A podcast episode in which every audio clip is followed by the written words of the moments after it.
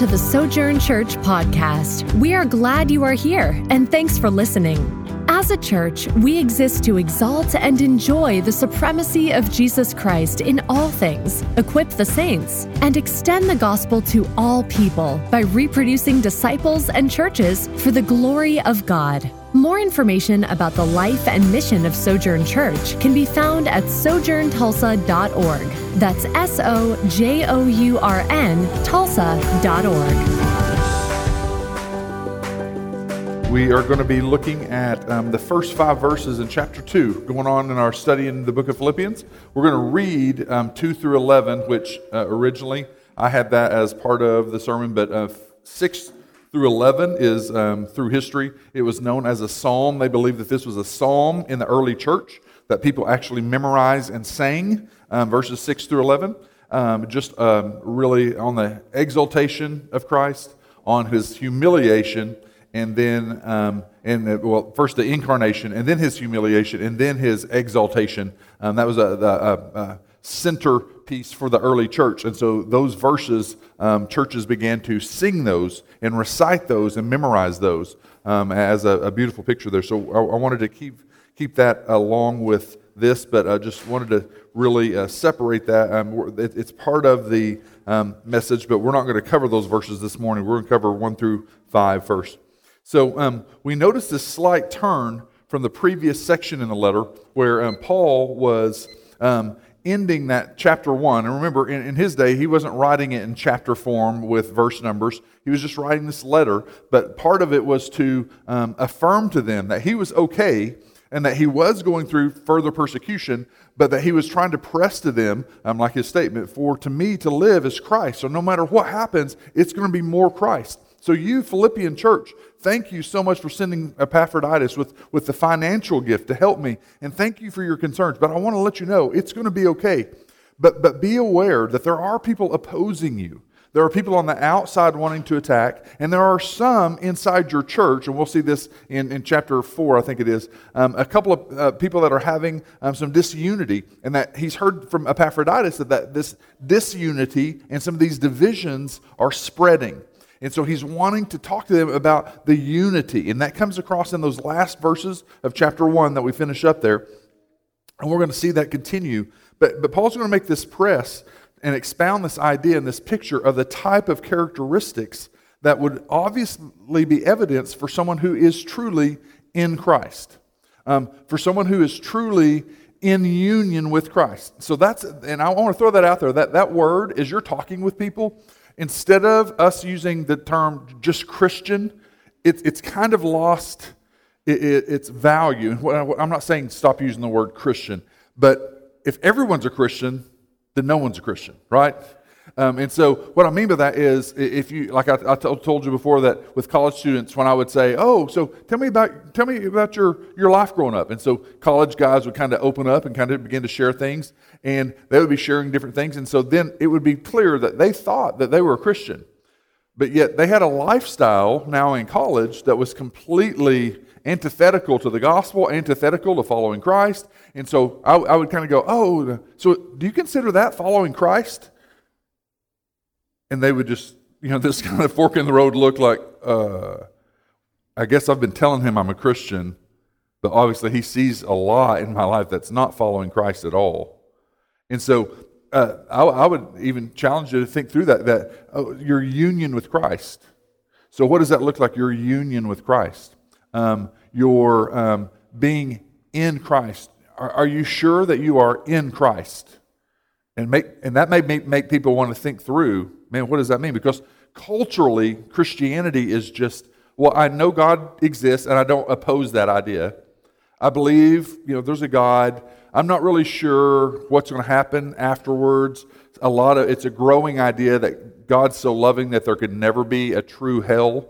Um, and that there's a growing number of people inside the church even that say that, um, that, that they kind of think that because of um, other religions if people are very devout in Islam or very devout, in Hinduism or very devout, in Buddhism, that they'll kind of get a second chance, like because of they were so devout and so uh, sincere in their faith that once they go, you know, behind curtain number three, oh, oh, it's Jesus the whole time. Oh, well, hey, well, well I, then I would accept him. At the end of life, we just get that. You even hear that at funerals. You know, like uh, the scoundrel that's laying there up in the coffin, and everyone's just praising them and talking about all this stuff. And some people are sitting there going, like, he hated God. Like all he lived for was self and sin. Like that's clear. But people are just praying. The preacher's trying to make him sound like he's some angelic force. And so think through that. What's what's union in Christ? Not only for people around you, but what, what does my union with Christ mean for me? And the reason I'm stressing that is because that union with Christ that um, being identified in Christ is what changes everything. And what I'm saying about that is your identity changing to where your new creation now allows you and enables you to walk in obedience, where before you could not walk in obedience. You were a slave to sin. Now, you may be a, a very good moral person, but you were still a slave to sin, and you were under the curse of sin, and sin had power over you. In Christ, it does not have power over you. When you're union, in union with Christ, um, it, you've been freed from that. You have, you're dead to sin, and your sins were taken off and thrown on Christ. You're free from sin now, and so your union in Christ is that new identity. And that is what we're going to talk about today. And so let me read, let's read Philippians 2, 1 through 11, and then we're going to just, we're going to actually just cover verses 1 through 5.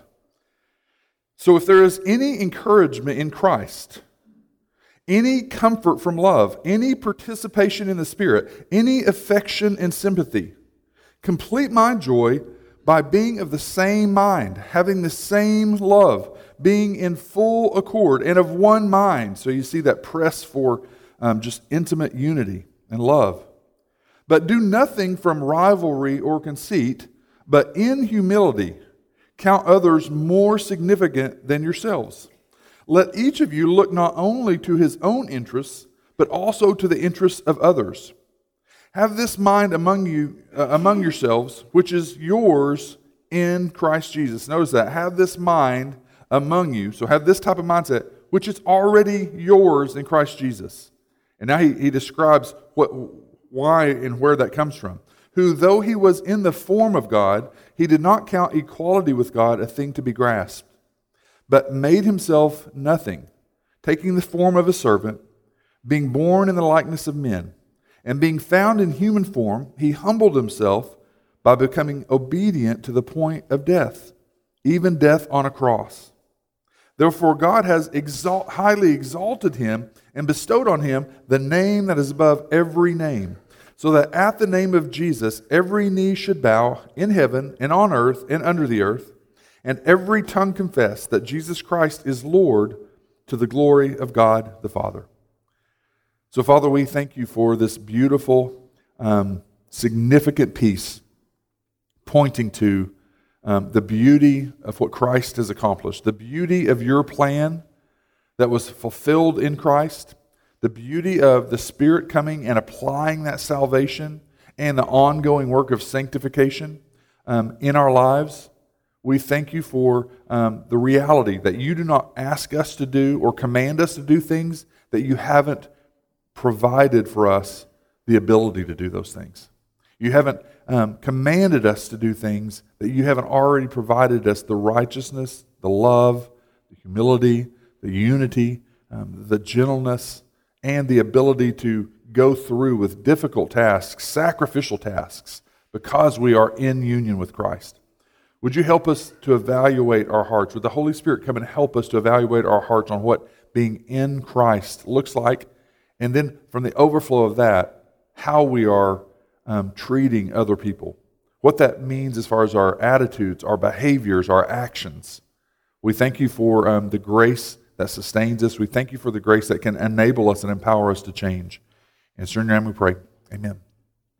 So, um, as we're looking at that, uh, the, the, that first section, notice those um, things that I would call kind of this, this package of a gift. I think we have a slide there. Um, just this package of a gift on the um, one side there.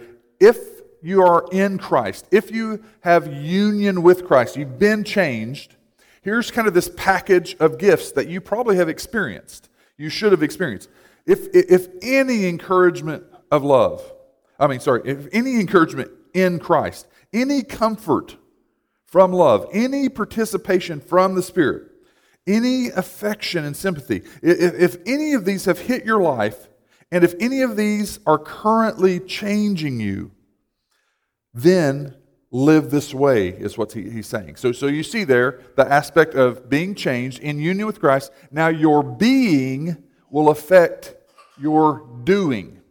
And a lot of us, we don't realize, uh, even in churches sometimes, it's taught if you just go and do these things, you'll be more accepted by God. Doing, doing, doing will affect your being. Now, there is an element uh, of let's be obedient, even in times when you don't feel obedient. Like you don't feel like reading, you don't feel like praying, you don't feel like um, listening to someone when they've got a problem, you don't feel like being generous to them. Like so we should still be uh, generous and we should, should still go and do these things, even sometimes if it is in kind of that duty form, because sometimes in doing your reading, doing some prayer, that, that's when the being, you're reminded of things. It's like singing these worship songs. It's supposed to refresh our minds and remind us. Um, so that's not saying to do away with that. But what Paul's saying here is that since this is true, these things are true about you, what God has done for you, think and act this way.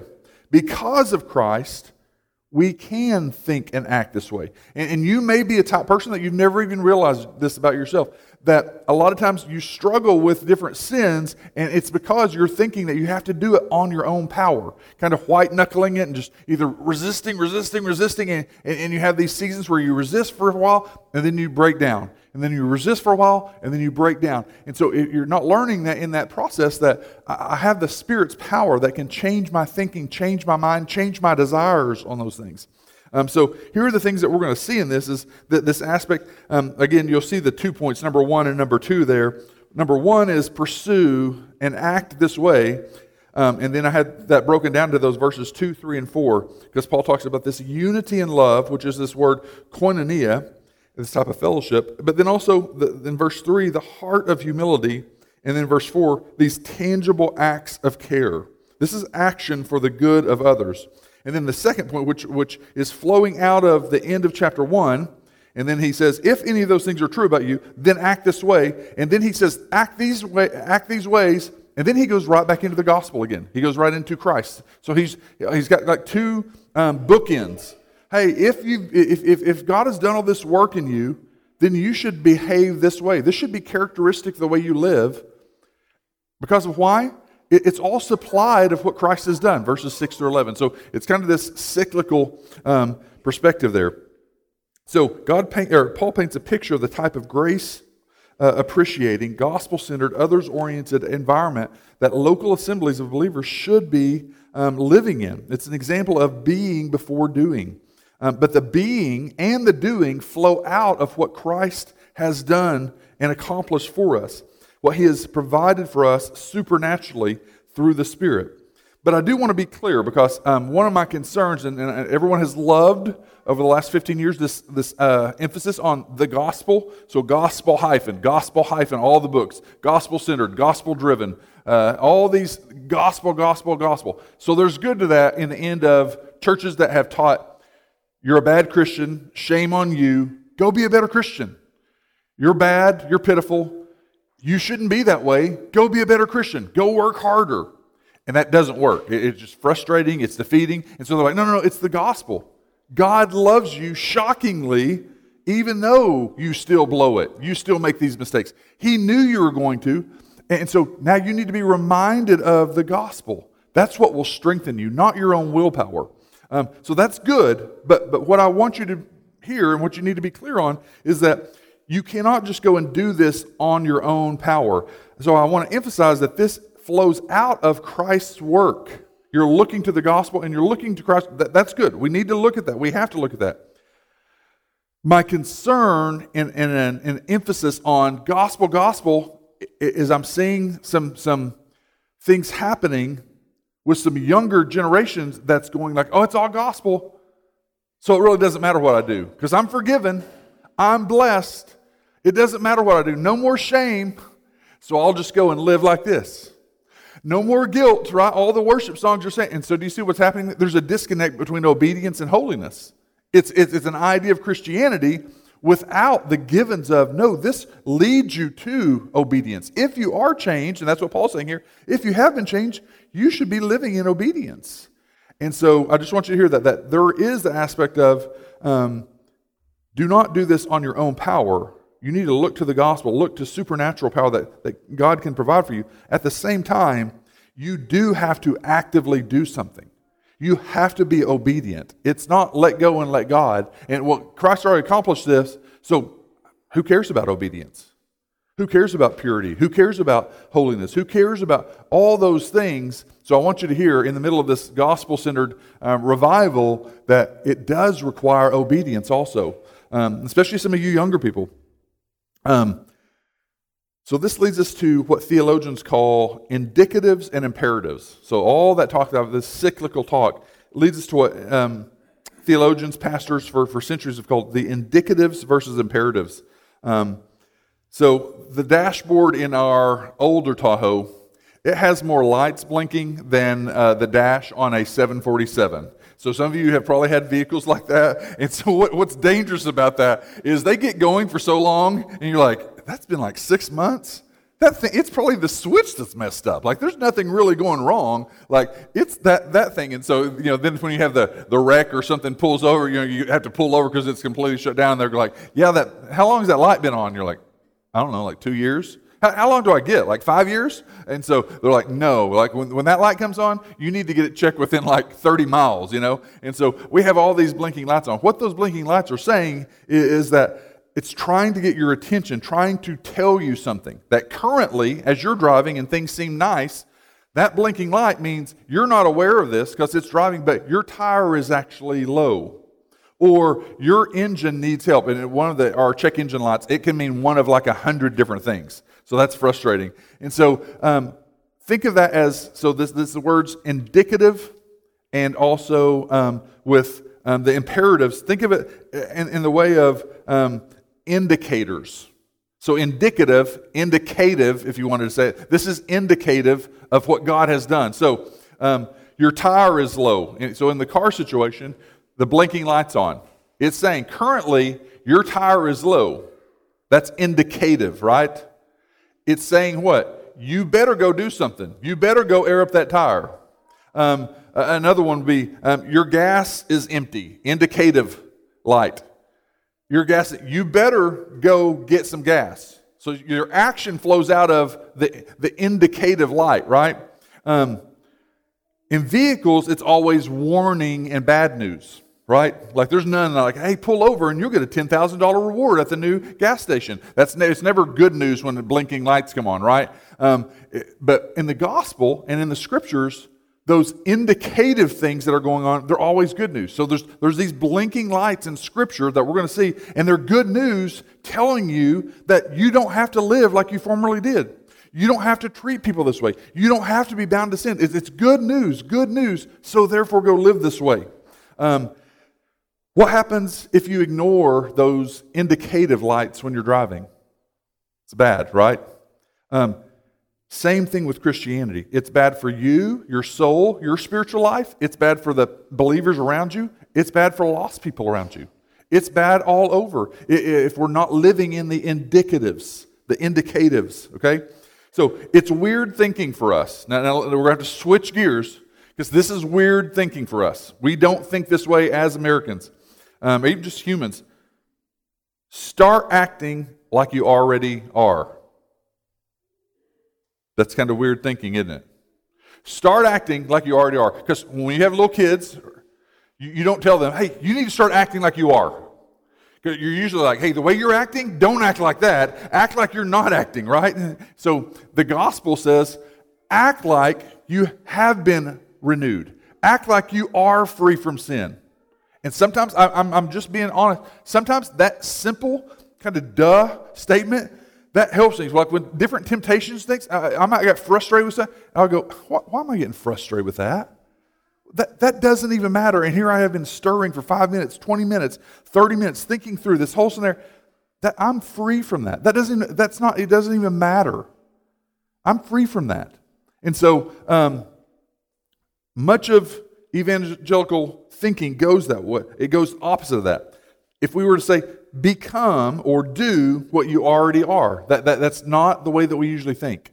There's a story about a police officer that went into the training. He wasn't a police officer yet, so he went through all the training, um, and, and he would ride with the, the police. And so if you ever do that, just know that like it, it, it can be life changing because like it, it may be a simple thing. You pull over a couple people speeding, Third time, you pull over someone, they're just speeding, they get out with a gun or something. Start, you know, and everything changes. You're like, I am clearly not ready for this. Like, I'm just riding, I'm not, I, I don't know what to do. Like, I hope this cop is really good shot or whatever. I hope we can tackle them or something. This could get out of control quick because this guy's, you know, inebriated and angry, and there's two of us here, and one's got a gun and I don't have it. You go through some training, six weeks, 10 weeks, eight months, nine months, and this story goes that as this person was in training, they would pull up on scenes and they would you know, get out of the car. And the, if it was you know, a wreck or something bad, they'd get out and they'd always go stand around. And people were just you know, watching. And that, that true police officer would go to action and he would be down doing CPR and, and uh, calling the ambulance and doing these things or, or literally going into these wrecked cars, pulling people out. And so this other person that was training, they were not supposed to you know, legally do anything. And there's times when we felt like, man, I probably should do something, but they've told me I can't. I'm not trained and everything.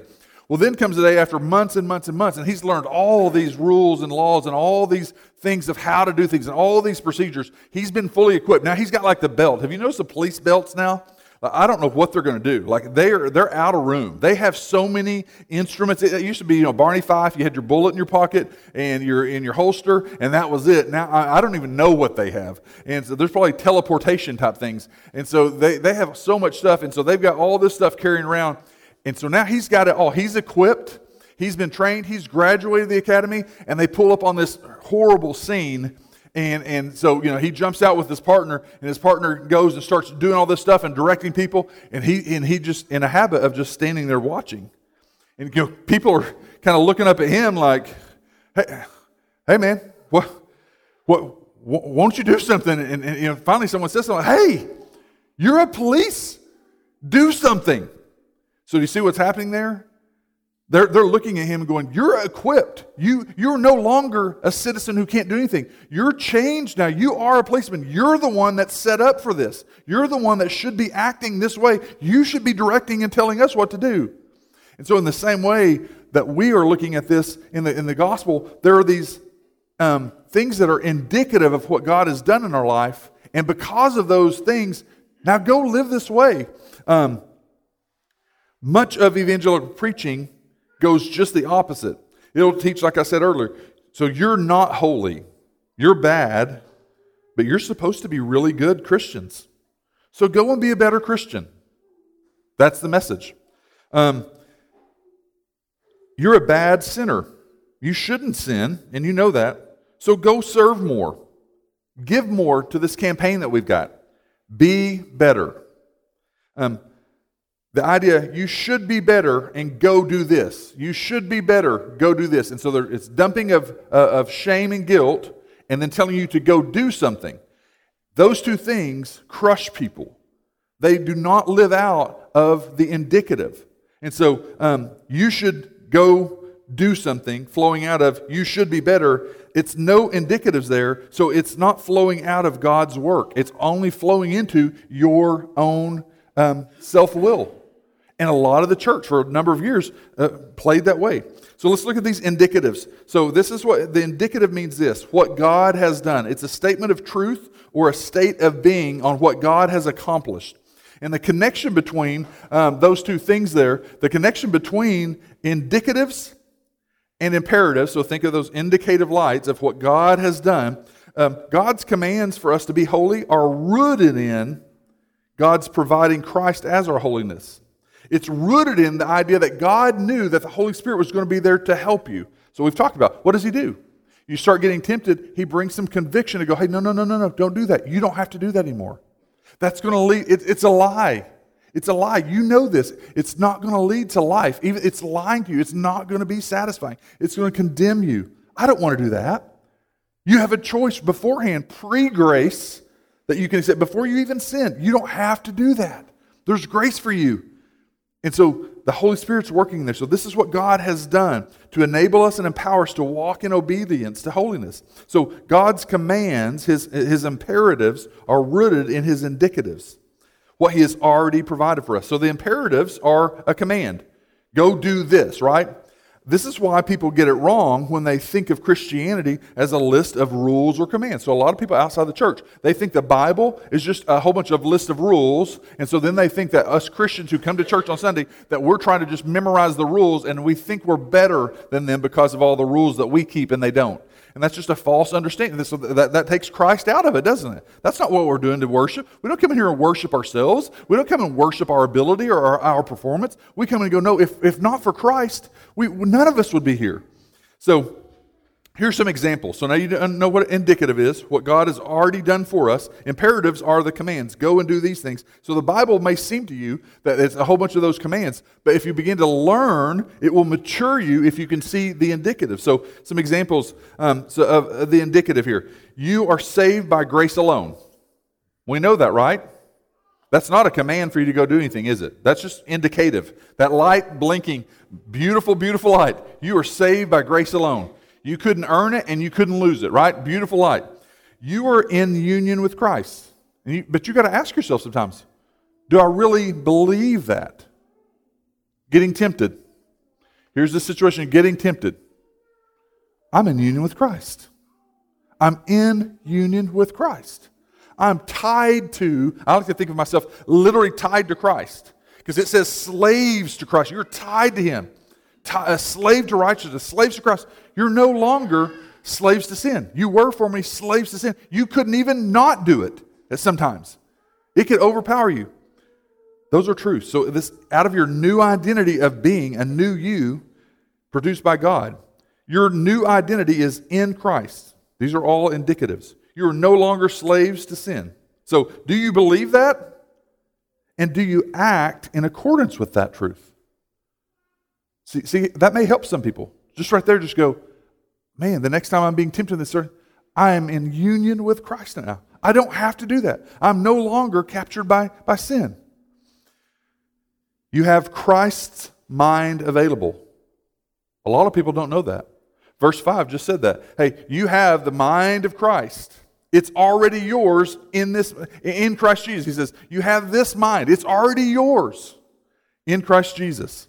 So those are things that are indicatives. The imperatives. So here's some examples. If I just said, hey, you go be holy, that's an imperative command. So the Bible has imperatives, but they are always what? Supplied by, flowing out of the indicative.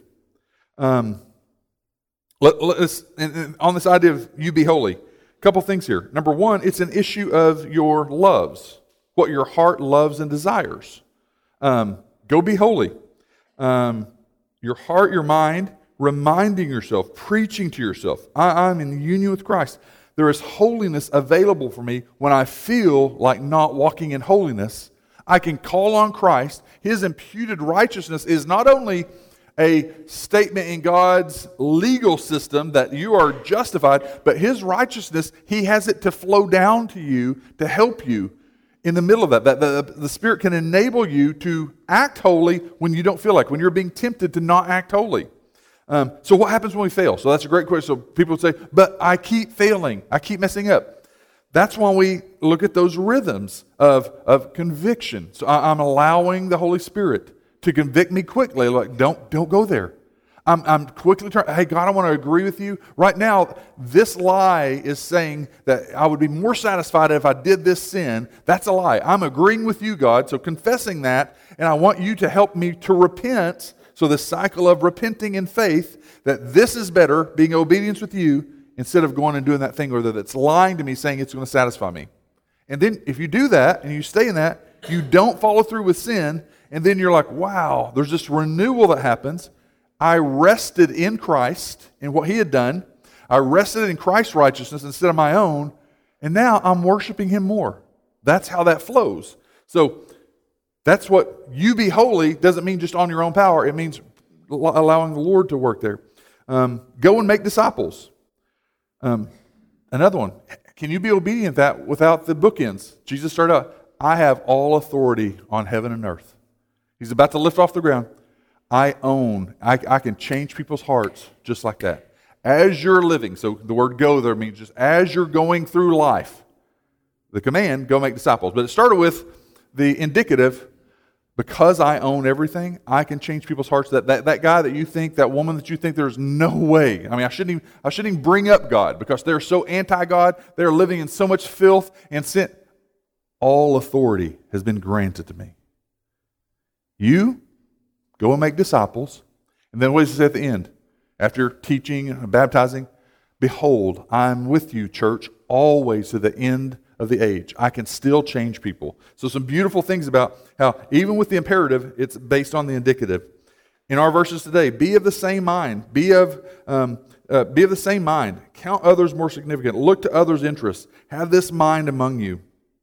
So, here's a, a couple of verses in Romans that bring up the same idea. I hope this is helpful. This is Romans 6, 18 through 19. Having been set free from sin, you have become slaves of righteousness. So that's the indicatives, right? Therefore, now based off of that, that you're you've been set free from sin. Now you're a slave to righteousness. Present your members as slaves to righteousness, leading to further sanctification. So there's the imperative. Present your members, live your life in this way. In, in, in Galatians 5, 16 through 24. Those who belong to Christ Jesus have crucified the flesh with its passions and desires, the indicative. Therefore, based off of that, walk by the Spirit now. And if you do that, you will not gratify the desires of the flesh. So you see the imperative there. So imperatives that are divorced from the indicatives become impossibilities, impossible.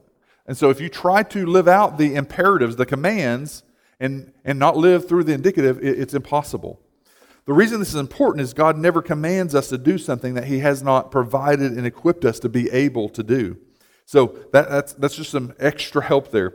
So that's a little teaching lesson as we go into these. Just that's why I wanted to get that out there because this is going to be repetitive in Philippians as we look at these this next section here. That's why it makes sense now for Paul to bring that up. And so we go to uh, chapter two, verse one there, and he says, "If this is true." If there's any encouragement in Christ, any comfort from love, any participation in the Spirit, any affection and sympathy. So, where did all that come from? Where, where did, where did um, encouragement come from? Christ was the source of your encouragement. Um, Christ was the source of your agape love. If you've experienced that agape love and understood it, and understood that Christ, God, that was God's plan, then that's your new clothes. You can't say, hey, God, I refuse to treat people with agape love. I received it myself. Hey, thanks a lot. But man, you, you should see these people around me. They're pitiful. I hate my church. I hate the people in my workplace. I hate my family. That's a slap in the face going, hey, God, I don't believe you can change them. Oh, yeah, for me? Yeah, I'll take it. But not for them. So he, and Paul's going, if you've experienced these things, this type of agape love, this type of encouragement, this type of the Holy Spirit being the source of your participation, if you've done those things, then be of the same mind. So the word there is being of the same mind, have the same love. So we see this emphasis on unity and love. Um, I remember pulling into our neighborhood and driving down as the boys when we were live out at White Hawk, and I remember driving down and we would kind of circle through or down down the long road and come to the end where our house was, and it's kind of on a hill where you would be going down the hill towards our house and pulling up as they were a certain age and just week uh, day after day after day week after week i'd pull up and, and the boys would be out shooting and they i mean they would be you know it, it was you know sun's out guns out they'd have shirts off and they're pasty white but they'd be out there um, shooting playing ball and, and, they would be having a blast and sometimes i would they wouldn't even see me and i'd park about two houses down just watch and you know they would be doing things high-fiving having fun laughing they would just be having so much fun and just loving one another, just playing with such unity and everything. And sometimes I'd pull up and Jamie would be sitting out there. And there's times when I'd actually ask, like, hey, can you guys make sure that the yard gets done? Can you guys make sure that all the equipment gets put back in the garage and some of the balls, and we always had balls and bats and all kinds of equipment laying in the yard. What made more, what, what, what, what pleased my heart more? When I pulled up and I saw them having that much fun and playing, man, my heart was just full. They were loving one another, having a blast together. The little details about the yard right then, there's time for the yard later. There's time for those other things. But what's the bigger picture there? That, that, man, they're loving, interacting with each other, having a blast. So when God looks down at his church, what's the overarching thing that he's, he's pleased with? Is it how tight and rigid we are on what, what worship songs it is? Um, is, or is it how tight and rigid we are on all these other things and allows us not to be loving, not to be a place where people are loved and felt welcomed?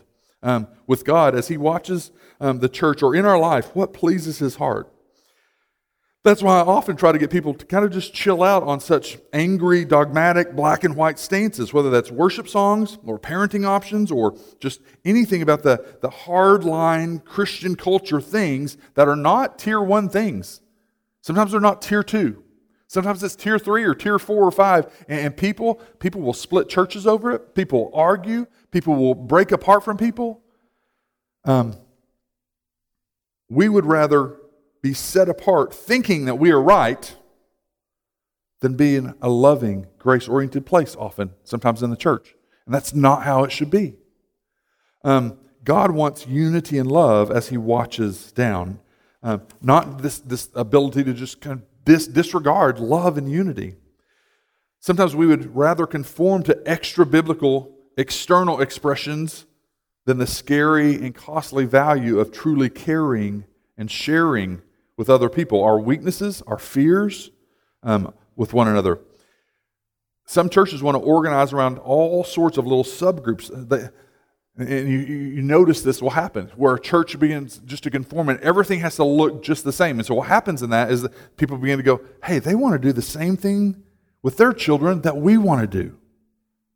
This must be unity. They're just like us. Hey, they want to make Christianity about a political force just like we do. This must be unity, right? They want to make Christianity about uh, only about social injustices and activisms. That's what we want, just like us. So this must be unity. They, they want to make Christianity only for those who, who choose this type of whatever it is, child education, just like us. This must be unity. Hey, they want to make Christianity only about blatant doctrine. Doctrine is all that matters, just like us must be unity. I think God's brokenhearted sometimes looking down going, no, no, you've missed it. Those are little subcategories. You, you should, you can, it's fine to have people that, that agree on something, but it's also beautiful to have this diversity of those things. It's not sin to have all divisions and those type of things. The division itself is the thing that gets us off. Paul is pleading for all them uh, and, and all of us, we can do those things and align with tighter and tighter conformity and lists and tricks to keep everybody in line and never experience the type of unity and love Paul's talking about. Um, if you struggle with that type of loving unity, Christ wants to change you. That's, that's the good news of the gospel. So the indicative, the indicative thing going, hey, that's a struggle for you. Do, do you have unity and love for the people, just a small group like us, a small church? God wants to change that. The Spirit can empower you to move past selfish, non caring, apathetic, self seeking heart. But are you willing to consider it or reject it? There is supernatural power from the Spirit to change this in us. If you are in union with Christ, His heart and His desires can become your heart and your desires. But is that something we typically pray for a lot?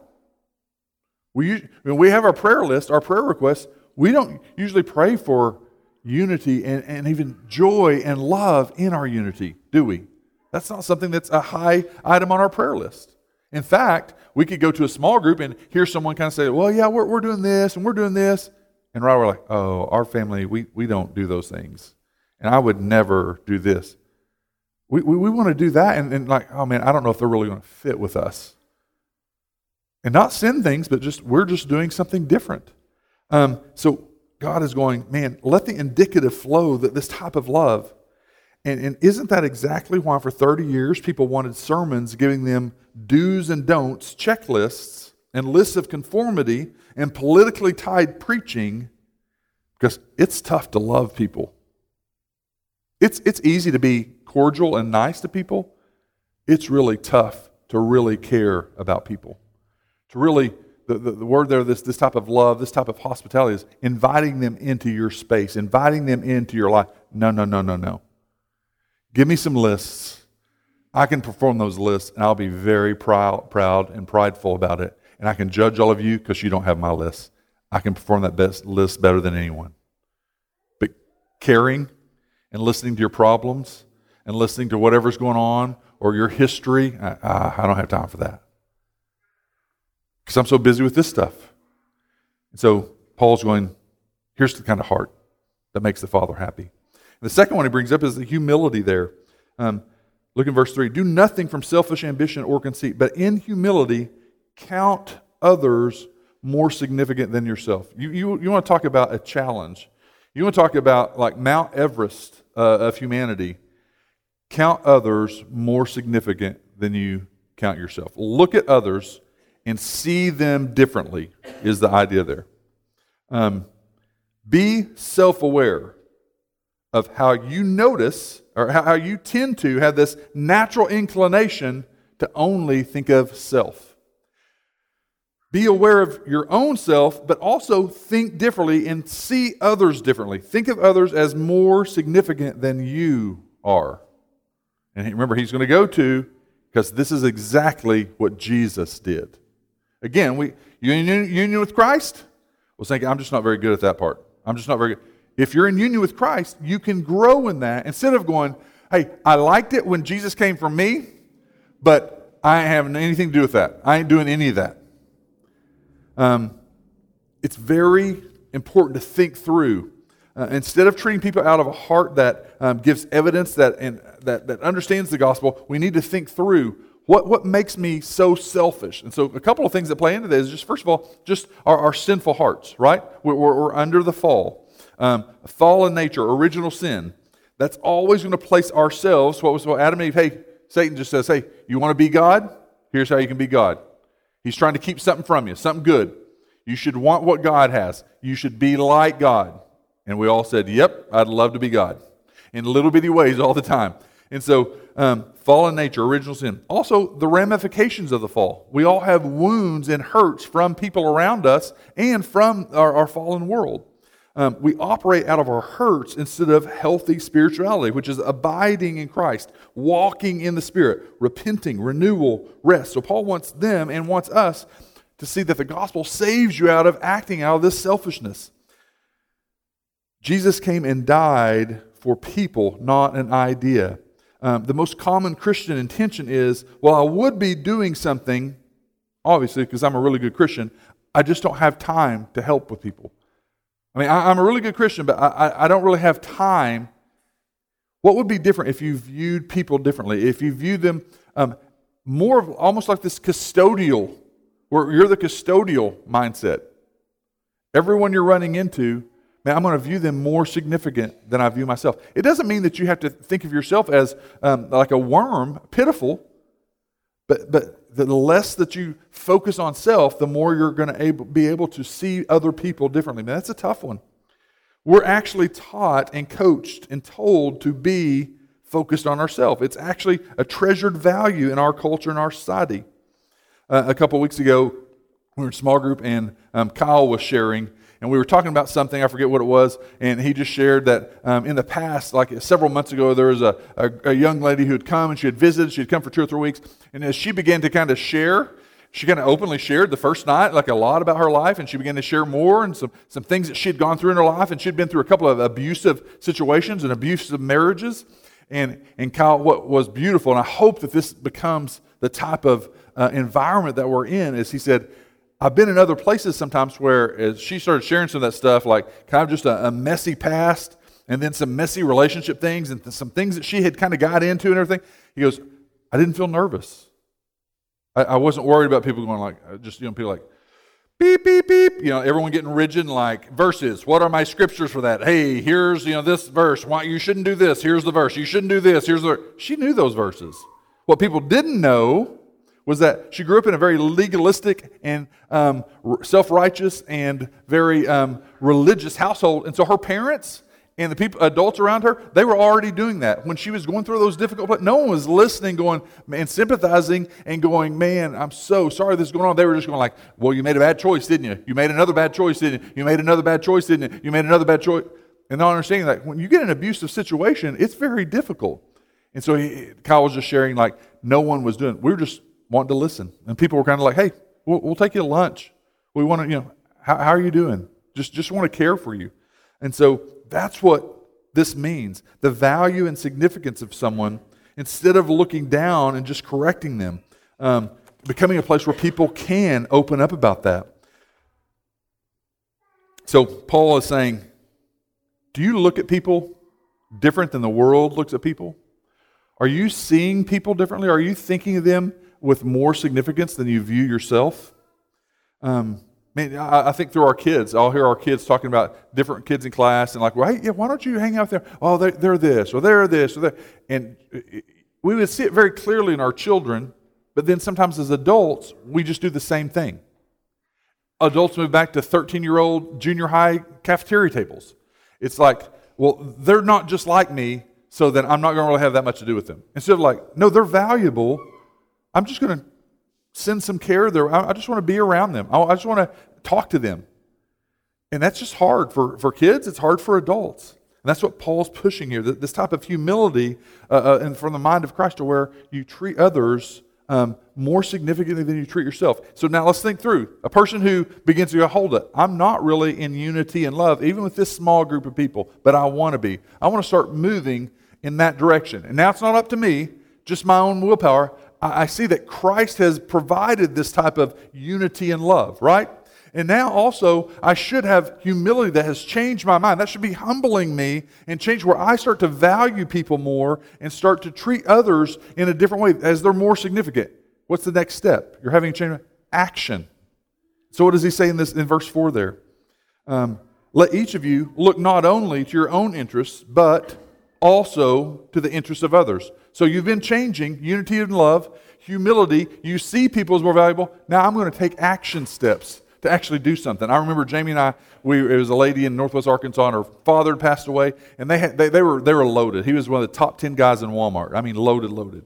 And he, uh, her, her, her dad had passed away, and we come, and Jamie and I were like, you know, I was 28, and so we come, and you're like, what can you give these people? Like, they don't need anything, you know?